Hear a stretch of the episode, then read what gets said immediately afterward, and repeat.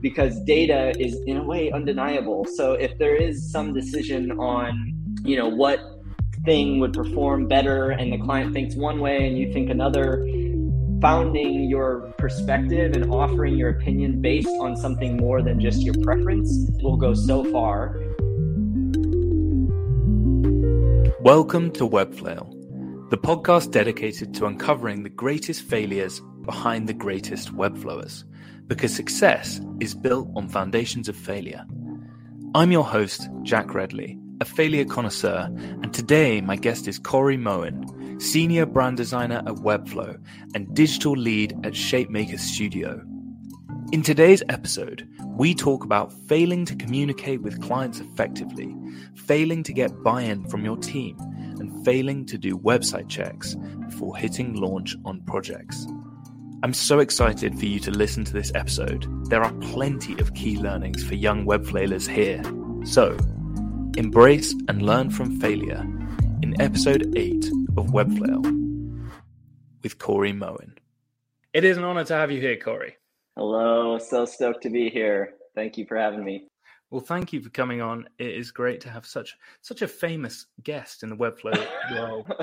Let's start off with a little bit about you and how you got into Webflow. So I got into I'll, I'll, go way back, even you know into web design in general back in college. So this is 10, 11 years ago. I actually went to school for more like print and business design, and then at some point had a computer science class elective in there that got me hooked into web and the ever evolving digital medium. And so from there, I tried to pursue that in roles after school. Um, worked for an industrial pump company as my first job out of college. more on that later. Yeah, in that was doing more web design and then still doing projects on the side here and there. And would try many different platforms WordPress, Drupal, a little Squarespace here and there to help friends. And um, then at my previous full time gig, it got to the point where I was so burned out on the just struggle and slow speed of building in those other platforms that I, I, I whittled all the way down to just HTML, CSS, and JavaScript templates from ThemeForest. If, if y'all like have heard of those Envato sites, and you know became pretty familiar with just even writing CSS and some of that. But the reality was that was still not sustainable because didn't have a CMS. And so, in the role I was in doing that kind of work, uh, we went through a little bit of a research project to see what other tools may have arose and discovered Webflow in there. Forever, my life was changed, as many have said in the community, because it was this perfect blend of you know that deep level of control as if i was scratch coding while also having a much more efficient workflow and cms and interactions on top of it and not having to worry about hosting and all that. It was just like, you know, the, the clouds opened and the heavens rained. Uh, I'll never forget those days. Yeah, ever since then, um, you know, at some point, any freelance work I was doing, I decided I'll only do Webflow on the side because I just enjoy it so much. No more brand, like logo, that type of work that I was also doing on the side at the time. And then coming up on two years ago, by some miracle, I still feel like a groupie that joined the band. I joined the brand team at Webflow on their web team within the brand team. So we essentially just build things in Webflow for Webflow. Um, and so that's just been absolutely amazing. I am I don't feel worthy, and I'm incredibly grateful to work alongside everybody on that team. And then you also mentioned Shapemaker is the team I work with on the side exclusively now for the last couple years. And yeah, Alexander Diner, who runs that team, we met almost three years ago and and just have had a blast building all kinds of different Webflow sites and brands and things for a variety of clients, usually in like the startup early space. And so yeah, I kind of like lead the digital presence there in a limited capacity. It's still like, you know, I have two kids now and my time is precious. So yeah, that's that's that's what that's me. wow, what an overview there. And yeah. so obviously you've got the full-time job at Webflow. Outside of that, I've heard you describe it as your main freelance gig. Yeah. Digital lead at Shapemaker, and then you've got a family. How? Where? Where? talk to us about what time yeah. you get up. Are you like Mark Wahlberg type playing yeah, golf yeah. at 3 a.m. and then no, no. Okay. So I the I would say the best way that I manage it is with ShapeMaker. I'm on retainer and have been for a couple years, but with a limited amount of hours per month.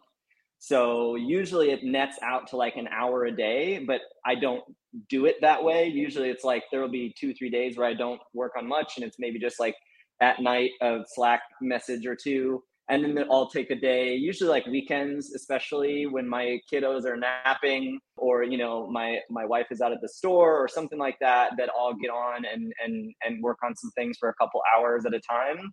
So I don't have any perfect system. I am also very conscious of burnout. I don't ever want to get to that point. So for me, like, I, here's another way to look at it is back in the day, actually, when I found design in general, all the way back in high school, I thought I wanted to be a pro gamer at one point.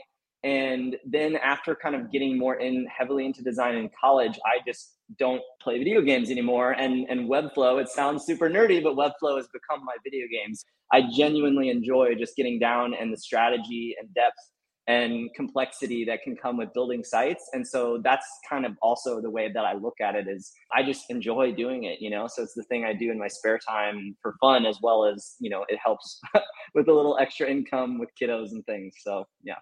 Yeah, definitely. And I think when you enjoy it, it doesn't feel like work. I mean, that's like the cheesiest cliche saying, but I definitely think there's some truth to it. If you if you truly love Webflow, and my girlfriend always gets so annoyed when I work on the weekends because she she defines it as work, and I'm like, I'm sure. not working. I'm just messing around, and she's like, you're on your laptop, and I'm like, I know that's. Uh... anyway, luckily she's not watching this episode, so we're all good. But do you have that type of conversation with your wife? And how do you navigate family and mm. work?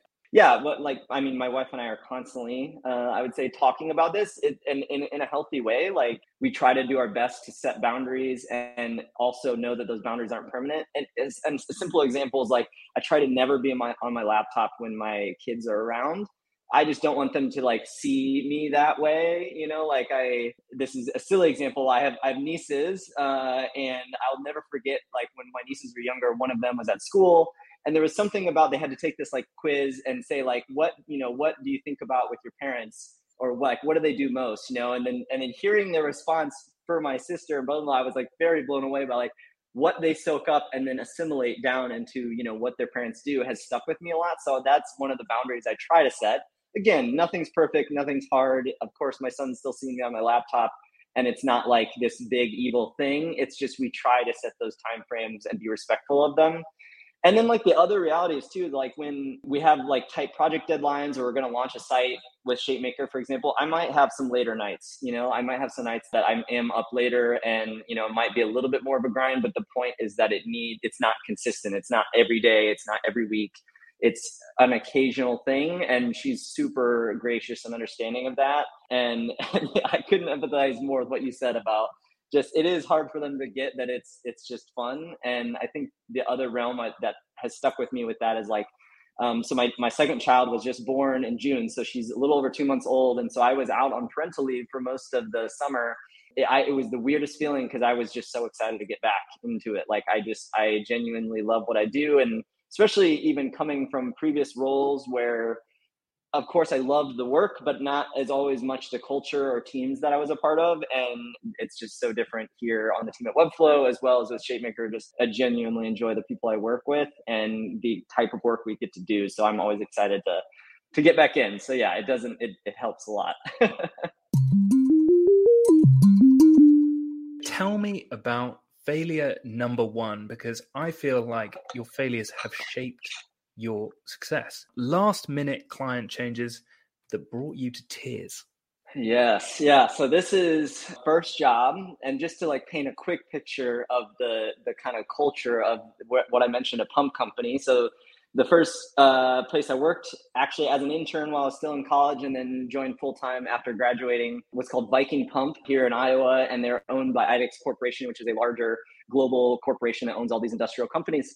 And when I first started as an intern, I was like, if, if y'all have seen Severance on Apple TV Plus, it was like, I don't want to make it sound that aggressive, but it was like, I was in this room, like cutting out pictures and like formatting data sheets. And it was like, you know, in a way, kind of the lowest of lows for design, but you got to start somewhere. And I am so grateful for that experience of just like finding ways to work efficiently and, and that kind of stuff. And yeah, and so then as I became full time, I got into and kind of rose my hand. I'm like, I really like designing sites and we started doing more of those at that time and we also started getting like a couple developers on the team. And like this was even an era where like i remember conversations of like should we start building sites responsively or with a separate mobile site which is like a thing at that time. At the same time as bringing on clients the point is that we also had a lot of conversations about how we work and what we should or what way we should build things. And this is probably like the second or third major site we were going to launch. And it was for again kind of an industrial company I felt like I had gotten a groove where I was like, you know, getting and feeling confident, more confident in my skills. And I was really excited about the final design direction for the site. And the developer I was working with, we became really good buds. And just like uh, he taught me a ton as well as in terms of like front end development and how he was executing thing I designed to the web. So we're in like literally a week out from launch. We're on a call with the client, um, myself, the developer, and our creative director and the situation was, you know, in Webflow or any website, you typically have a container, right? So, like, all the content of the site has a max width. So, people might look at the website on a TV, which was this case. We were sharing our screen on a size of a TV. So, there was all this space on each side because that is just an unrealistically large size that most users won't view a site at and the client was just tripped out and felt like that was too much white space. And at least wanted the nav bar which was like a separate box at the top from the body of the page he wanted that to go all the way full width um, even if it didn't match the width of the body. And what that ended up doing is that even on desktop size it would go full width and all the links were either on the right or on the left. And so the body only had a max width of I don't know, back in that time it was like very common for them to be more narrow so it was probably like 1080 or something like that. And so you look straight up from the body and there's just nothing. It was just empty empty space between the links on each side. And i got very emotional in that meeting and i had to like walk out during the meeting because I was like, I was literally going to cry. Like, I was just like so frustrated that he didn't understand how this was going to be detrimental to the experience and the aesthetic of what I have worked countless hours to create. And uh, I remember after that too, then my creative director, who is just awesome and also definitely a mentor for me at that time, we had a good conversation about like, at the end of the day, it's just a site. He is our client we are getting paid and doing what they want to a point. Like we are definitely still the experts, but like they're ultimately have a lot of weight in in decisions. And so we'll do it and we can also always test and you know revert later.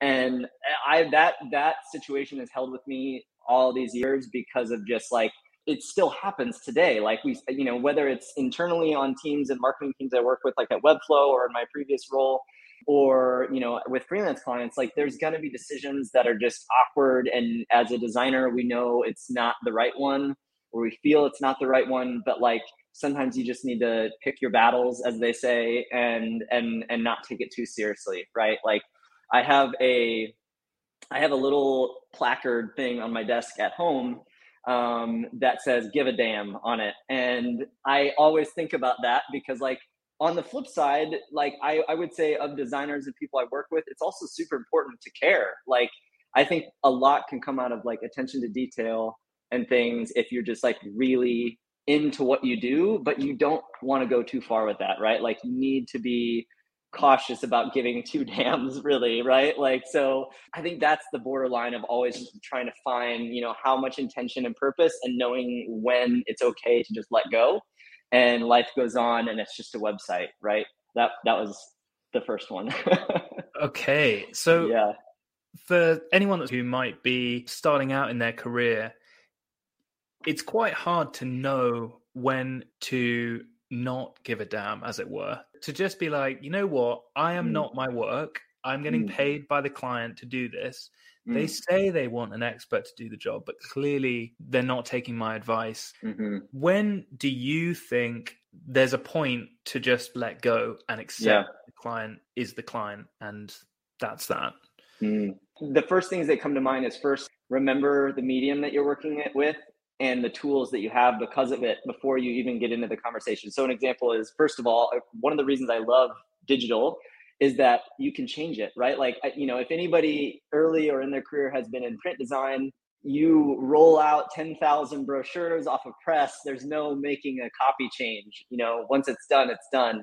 thankfully we work in a medium that like the client you know may not have the best interest or it may not be the right decision but you can always launch and you could always change it later is the beauty of it right and then the other end of that is because it's digital everything can be tracked and we can build a objective perspective on what is right and wrong through data. This is again one of those things that you might not always have that resource, but it's a reason why you should try to make a best practice of always at least having something like Google Analytics or whatever on any project you work on because data is in a way undeniable. So if there is some decision on, you know, what thing would perform better and the client thinks one way and you think another, founding your perspective and offering your opinion based on something more than just your preference will go so far. And so, in, to your question, wh- how to see that line, I think that is one way I try to think about it is if I have done my best to present data or any objective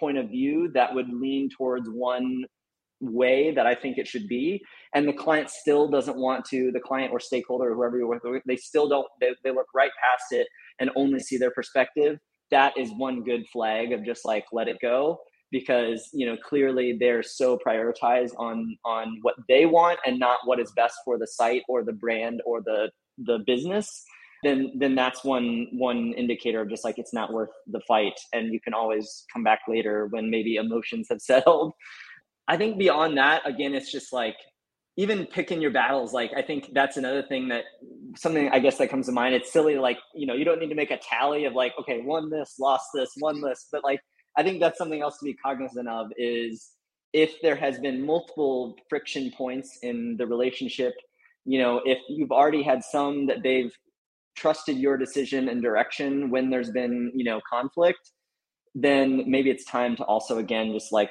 let it go and you know let them have one kind of thing. Like and again i don't mean to say that because at the end of the day like i can't speak highly enough for how much better of an experience and end product you will have by having a really good relationship with stakeholders and clients. Like the better that relationship the more you are like willing to be real and transparent and caring and respectful the better the product will be i can guarantee it every time at least in my experience over the years so far yeah, that's great feedback. And I would second the the point that you made in the middle there about asking the client what their business goals are because often you can circle back you know away from emotions by looking at the objective goal that they initially set out for the project to even exist in the first place whether that's a design or a redesign just say how does having you know a pink flying bird going through the screen help with the business goal. Right. And that just completely takes away the emotion from I'm the client, I'm paying you, you know, pixel push for me. So mm-hmm. yeah, I would I would definitely second that and making sure that the business goals are the thing that you are measuring rather than egos. Tell me about failure number 2, failing to get buy-in on your idea. Mm. Yeah, so I think this is something I still candidly am working on as a designer, as a professional in general. Like, I think I found through this experience how critically valuable this is in so many scenarios. So, yeah, the scenario was um, my the past place I worked full time was a company called ITA Group. I was there almost seven years as a digital designer and kind of helped start a digital experience team there. And by the time I left, yeah, we, we had gotten to the point in our small digital team that we were starting to come up with our own projects and our own ideas to drive value and ultimately revenue from client work. And so I, I guess even some of the context too would help is that company was an incentive and events company. So our clients would be a lot of like larger businesses, Fortune 500 type things that have a sales team and they want to incentivize their sales team that if they sell X, they get Y, right? So Y might be points they can redeem to buy products. It might be a trip. It might be attending some big conference, etc. And so in that, a lot of what I worked on was like microsites, event sites. Uh, we also had our own like incentive platform where they would log in and see points they burned and all that. And so we did a lot of prototyping and design work for that one of the struggles we had oftentimes was we would also create a unique brand for these events or conferences or whatever or programs for these clients and once the branding was set and we would even maybe build some brand guidelines and start building deliverables like brochures and sites and things it was hard to like keep track of where everything was especially the clients would also often ask like you know what was this again? or I, I, I lost that email where you sent it whatever. So our digital team had the idea to build this kind of like customer brand portal um, where you know they could log in they could see all the programs or brands we built for them and then see all the deliverables the brand guidelines fonts etc so you know like any good no coder these days we're going to build it in webflow. Uh, and so yeah we built this prototype and i mean not even really prototype fully functional with memberstack and webflow kind of had it ready to go had one of our first client projects built into it. And then we were to the point of really needing to get, again, buy in from other teams like our creative directors and other designers that were executing some of these brands and project managers, as well as like outside of our department, which was kind of operated like an agency, outside of our department into like account management and other things that have contact with clients frequently and therefore would be a steward of this product right? They would be the one that would remind the client to you know use it as a resource to you know kind of like mediate between the client and and us and so that was yeah that's what where essentially i, I was so excited because for me i was like this is undeniable in value. Like it's so easy to use. It's it's just great and we can charge for this as an added differentiating feature that we can sell to clients and things. But when it came to like presenting the idea to other teams and things, I just like I honestly sucked at it. like I think I made a deck, you know, and because especially that was more of a corporate environment, so everybody had a deck for something, you know, like a presentation, Google Slides or PowerPoint at that point, everything Microsoft. And I think I had I struggled with like communicating the difference between the perspective and value gained from the clients and differentiating the value gained from our internal team, right? So, like our internal team, the value was, you know, they saved time and it was easy to have the one go to resource and all that. But then they would quickly get caught up in all the details of like, wait, but like, we're going to have to spend more time adding things to this portal and generating the resources for the preview images and things like that. And so, like, if that makes sense, you know, is, is too easy for people to get tripped up on the logistics to to move past that to the value and even an opportunity to just start trying to use it so then i think the, the other end of it was just like documenting how to use it i, I definitely wrote a, a good amount of documentation but all this was happening amidst when i ended up leaving and, and going to webflow. And so i've always been heartbroken and felt like it was a failure because also when i left then i've stayed in touch with some people there and i think the project did fail you know like it never took off because then i was kind of the one championing it and then left and no one was able to pick that up or had maybe even enough resources that i should have provided so that they could see it through to keep being used. So yeah i don't know. I, again i think the lesson learned was no product whether you're releasing it to the public you're releasing it within your company it's only as good as you can convince people of it being good.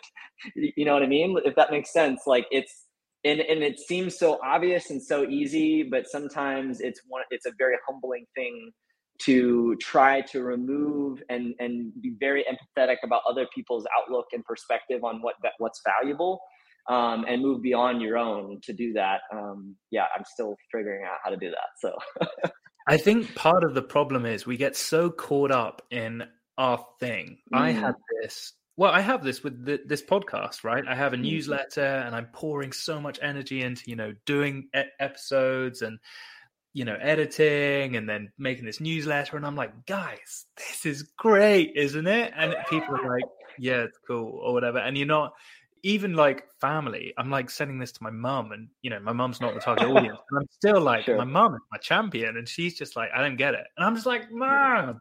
So I think you know, we put so much time into making the actual product or whatever that thing is, and then sometimes mm. we forget that maybe 50% of your time should be in some kind of distribution or marketing strategy. Like if 50% of your time is going into the product, then 50% of your time should be kind of focusing on thinking about how people are actually going to um, receive this. And I have definitely been guilty of this. I'm still guilty mm. of this right now. You know, I'm mm. kind of like so focused on the actual designing the product and making that thing good and just thinking yeah. that will carry itself. Oftentimes it hasn't for me. What would you, I mean, in terms of your learnings, it, it sounds like you're still working this out, but if you had to go back in time to this portal, how would you go about this again? Yeah, I think two things come to mind. One is timing, and then the other is a little bit related to the first comments about just finding objective data. In this realm, the data would have been client testimonials or or things like that that if I had the opportunity or could have found a way to ask clients like, "Hey, would would this kind of thing be helpful? Like this is what we're thinking about." Getting their direct feedback and then using that as kind of ammunition, if you will, right? To bring back to the team to just show that we're not just thinking this up. This is something that we've validated in some way with clients first. That would have been, a, I think that's a, that was a missing piece of those presentations. And then timing that I mentioned, I think is about how the timing of getting buy-in even before you started working, while you're working, and after, right? So if I remember right, like a lot of this was, I thought this is it. This is this is a great idea. So we're just gonna go build it, and then we'll show them the value when it's done and ready. And I do think, I mean, that's a lot of the value of no code is that you can build things so quickly or so much quicker uh, that you can have visible functional mvps ready to go to get buy-in. However the risk of going too deep too quickly is that like there might be some functions or features of it that you thought were great that once you start getting buy-in from others that is again a tripping point for them because they would have thought to do it differently.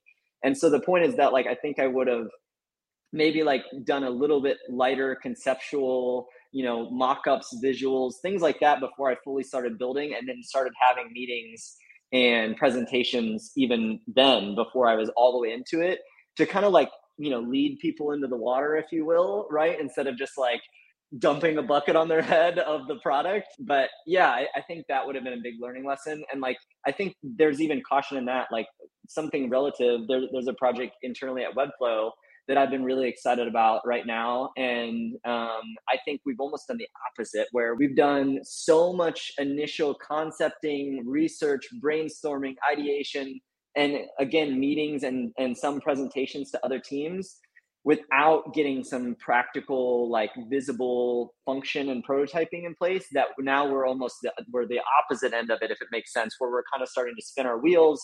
We haven't got enough traction to keep that train moving versus this pro this fail i was re- referencing at ita group was the opposite is like you know i went all in and put all my cards on the table hoping it would hit and it didn't. So it's just a balance like all things in life. Too much of a good thing isn't always a good thing and you need to take it in strides. And I think off the back of your comment there, for mm. any freelancers that are just working with single clients, I think leading the client by the hand and showing bit by bit stuff before being like, I've developed, you know, this page and it's in Webflow and it's interactive and you can see it because even if it's exactly what they want. They might just feel like, whoa, whoa, whoa, whoa, whoa. Like, I haven't mm. had a chance to express my opinion about my mm. website or whatever. Mm. And there is an element of pouring the bucket on your head, it might seem like you're leading them to this beautiful lake, and it's like look over here, but actually yeah. you are kind of just pouring a bucket on their head, and you didn't even perceive it as that because mm. you're like, I'm being really helpful. Look at this amazing thing I've made for you, and actually they're just like, whoa, whoa, whoa, whoa, whoa, no, too far. Tell me about failure number three: failing mm. to remove a meta no index tag. This doesn't seem like the biggest failure, but yeah. tell us the story. So I wanted to include this one because I think like the biggest thing I've learned, especially since being on the team at Webflow, where again I feel like I feel small. That we, you know, we, a lot of the designers on the team have just been around, worked at amazing companies with amazing teams and brands and agencies and you realize at the end of the day we're all human. No matter how much experience anybody has in any industry we all are human. We all make mistakes. No one's perfect. And this was again one of those times very recently where i realized like you always have to stay in check. You cannot get too confident in your skills and abilities and attention to detail that you just start skipping process right? Process is key. And so yes what this scenario was was one of our clients um, at Shapemaker, we have had an amazing relationship with, and they have been one of my favorite examples of the value of Webflow because we have rebuilt their homepage four or five times now in a little over a year for the sake of iteration. Nothing was broken or wrong. We were just like learning and and iterating. And learning and iterating is like so powerful how quickly we could move and add value for them. At the same time, when you move quick, you know, it's all the more risk of missing things if you don't have kind of ironclad processes and checks and balances along the way.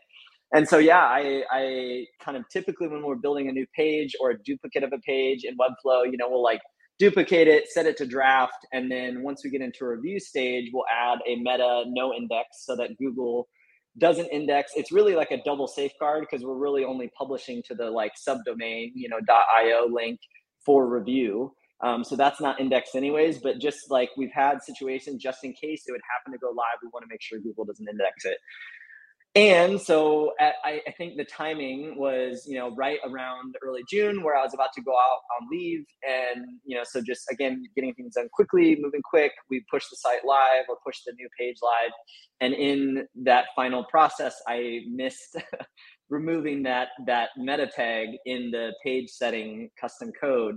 And somebody had caught it thankfully you know a few weeks later.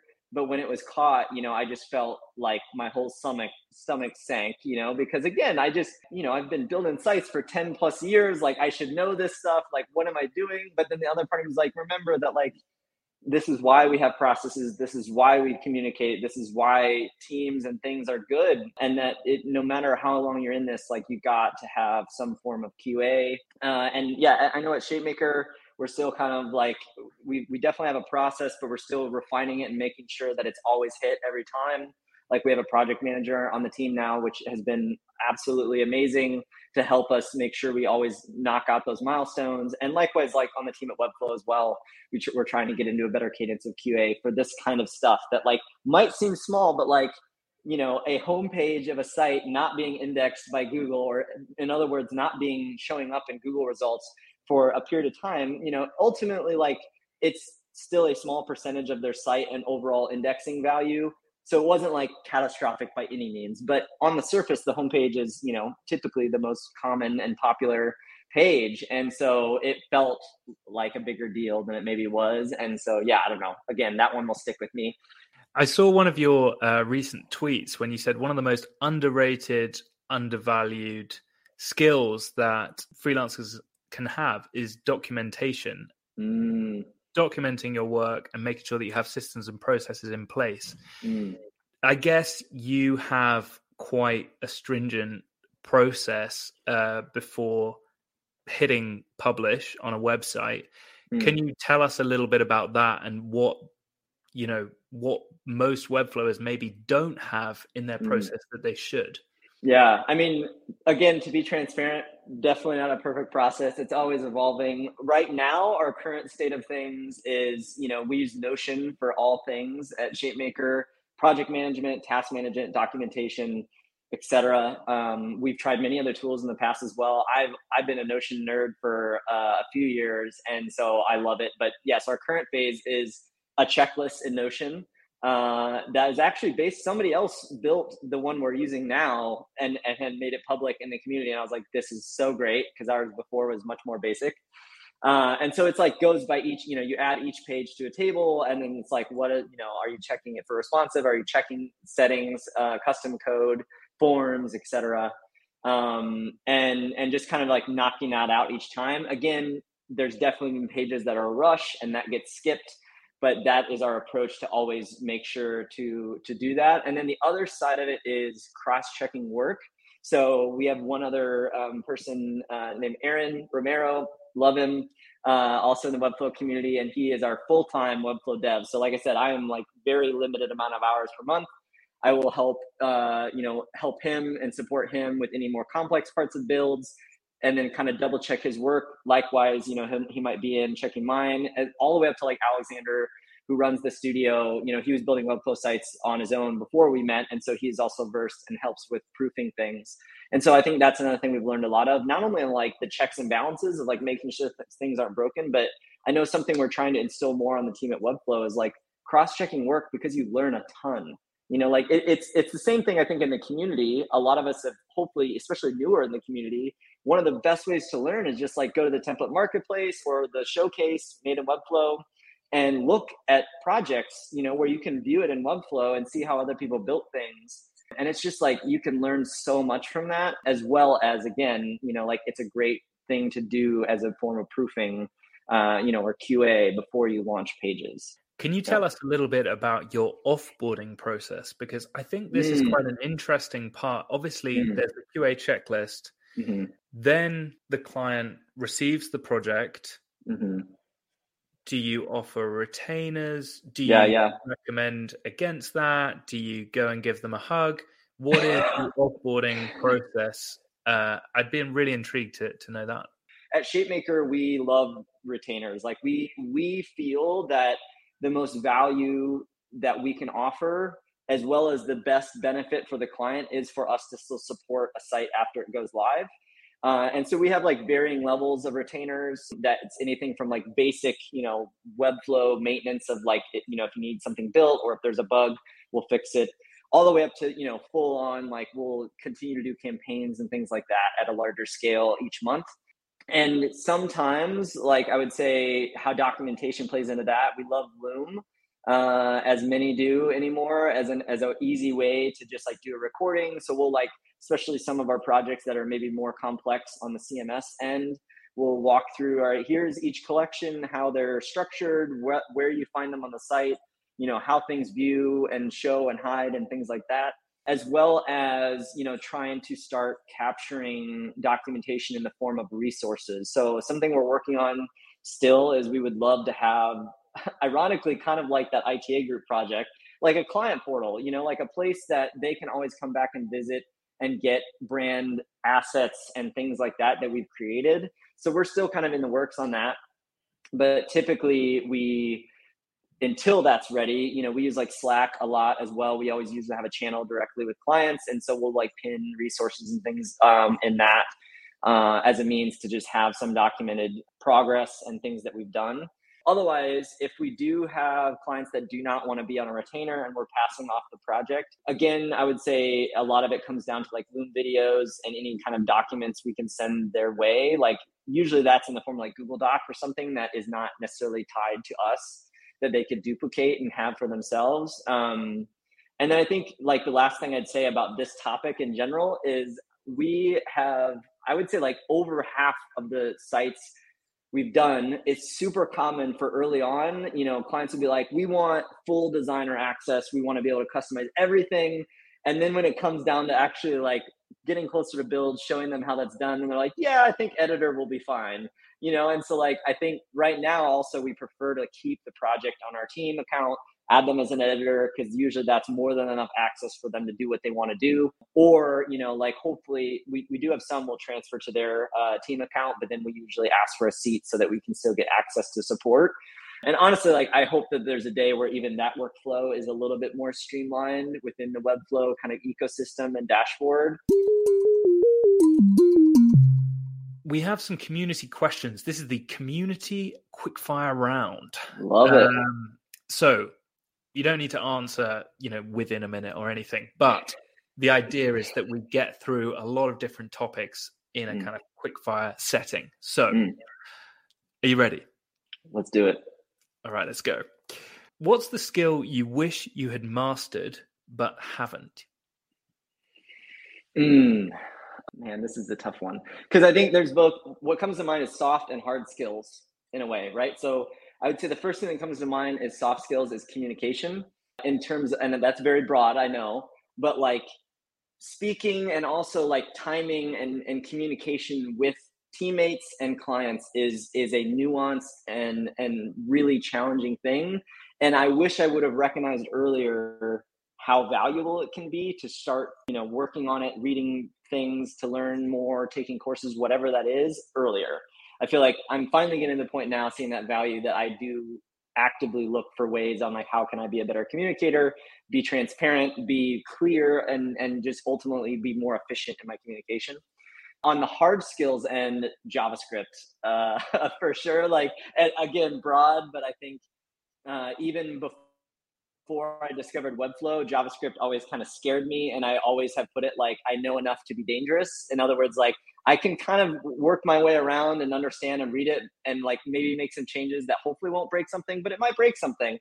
Uh, whereas now, like I definitely feel quite a bit more confident these days, but I still don't feel like an expert enough that I could sit down and just like, you need to do this. Oh yeah, sure. I'll just like you know drink my coffee while riding and and just bang out this code real quick. Like definitely still relying on Google searching and all that kind of stuff. So yeah, I would say those are my two things that come to mind. Great. And do you have any industries that you want to attract or avoid for client projects? Or it doesn't matter as long as communication is great. This is from Ben Selinsky. Yo, uh, yes. So uh, in my spare time, I would say there's definitely one that I want to attract and, and to get right to it, it would be like automotive or marine. I, I, don't want to stereotype designers, but typically it's a more artistry relevant field. So I, you know, I've met many designers over the years, and the spare time they love to like paint or draw or whatever.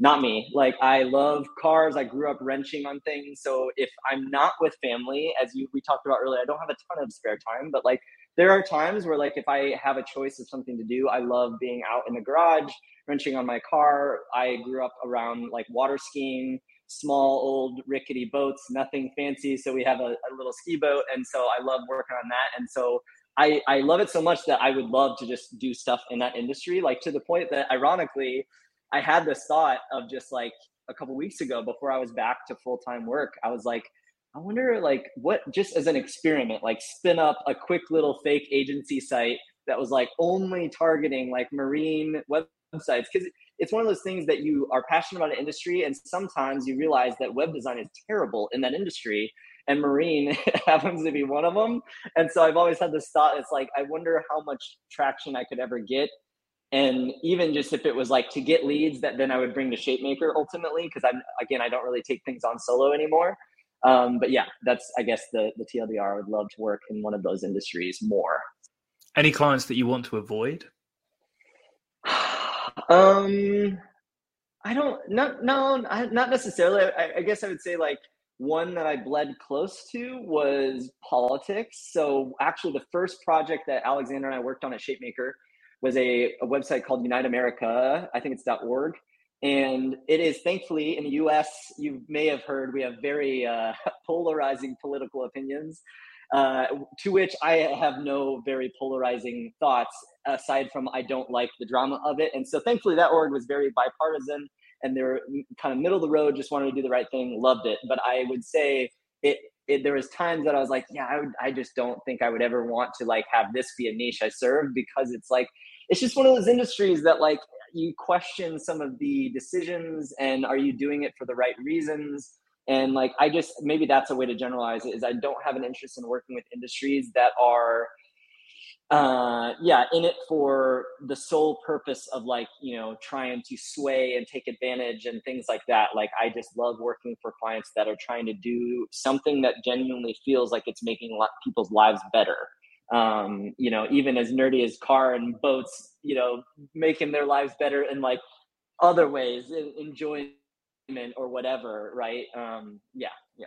And should you niche as a designer? Yeah, this is I I would say I go back and forth on this one quite a lot. It depends. Um, I think yes, if you are very experienced or knowledgeable of a field already, so that, that you can offer value or you can offer perspective beyond just a, as a designer. So maybe even talking about that example, I love automotive type things. I'm just kind of a nerd for that field. And so I have some experience and knowledge of mechanics and things like that. So I feel like a niche could be interesting. If I did want to go solo, I would probably pursue that just because like I feel like I have more to offer than the average designer in that realm. So that being said, if you don't, then I think it's okay to also be general, right? Like ShapeMaker, for example, like our only niche really is that we work with early stage companies, right? Like we don't niche to a specific industry by any means. And so the benefit of that has been that we get to work on a variety of things, anything from like a custom ski shop in Utah to a new internet service provider on the West Coast to again I mentioned the like bipartisan political or we have like a, a like housing startup. Um, so it's like a wide variety and and our specialty or niche lies in helping them grow from nothing to something. Um, so I think that's maybe even one of the misnomers in niche that I, I, I, see a lot is that people assume niche means I need to pick food or or or healthcare or whatever. Like it doesn't always it's not always that. It could be vertical, you know, could be vertical instead of horizontal, for example.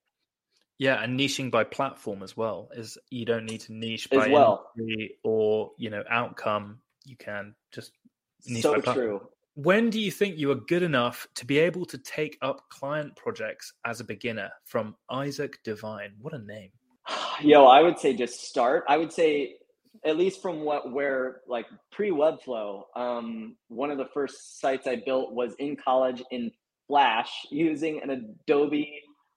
Uh, what was it called? Now, now I can't remember. The point was that like I felt confident enough as a beginner solely because I had built one other site for a class in school where like I knew enough I felt like of how the web worked and one way to do it that I was then willing to take the risk of learning another way and try. And I can't speak highly enough for just that fact of trying. Like it's especially today where I love that you can learn so much on YouTube and all that but like you can get stuck in this spiral of tutorials and not feeling like you know enough yet that like you will learn so much more by just doing and so I would say, you know, especially if you can find one of those early clients of either it is a friend, family, someone you know that is willing to take the risk of you might take longer because you don't know, or there might be something buggy. That's okay. Like get in and do it. And, you know, like it's the whole thing of moving beyond your comfort zone will take you further than you can with staying in it. So go for it.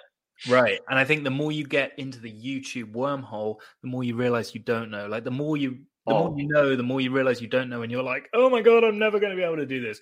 Yeah. And actually, you know so much more than your client after Mm, an hour on YouTube. Frankly, so true. Uh, yeah.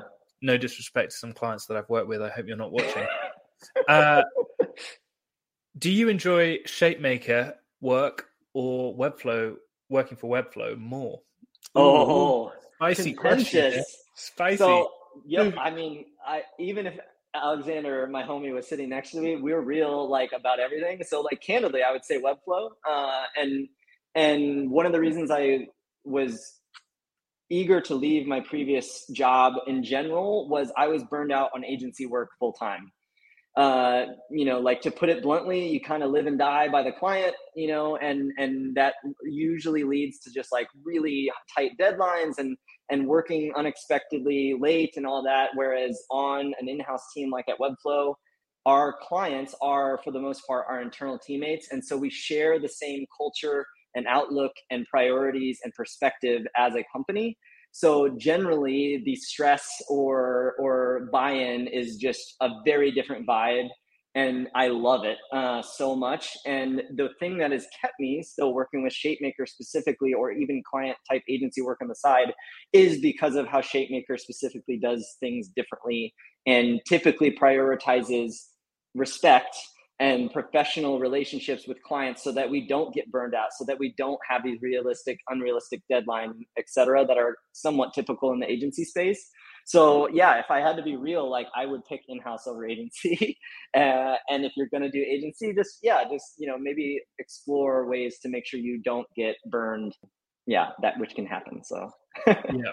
And I can attest to that as well. Working for different agencies, you learn that there is a very, very different, you know, there's a spectrum of agency work, right? That Yes. Not every, not every agency needs to treat you like shit. Remember that. Um, yeah yeah wh- What is the one piece of advice you would give a Webflow freelancer starting out? Mm. I, I would say the one thing is to, as quickly as you can, understand the deeper meaning of what Webflow is based on. What you're creating in Webflow is HTML and CSS, right? And so understand maybe even through like, you know, W3 schools, sites like that, like how does HTML and CSS work? And then how does Webflow let you work with it?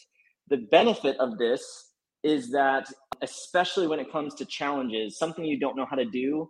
I think something I don't see or I see in the community is that like people will get stuck and they can't find how to do something because all they look at is Twitter, Facebook, and the forums. And if somebody happen hasn't happened to have that same issue, then it's a pretty narrow. When you think about the grand scheme of the web, it's a pretty narrow audience that you're searching through.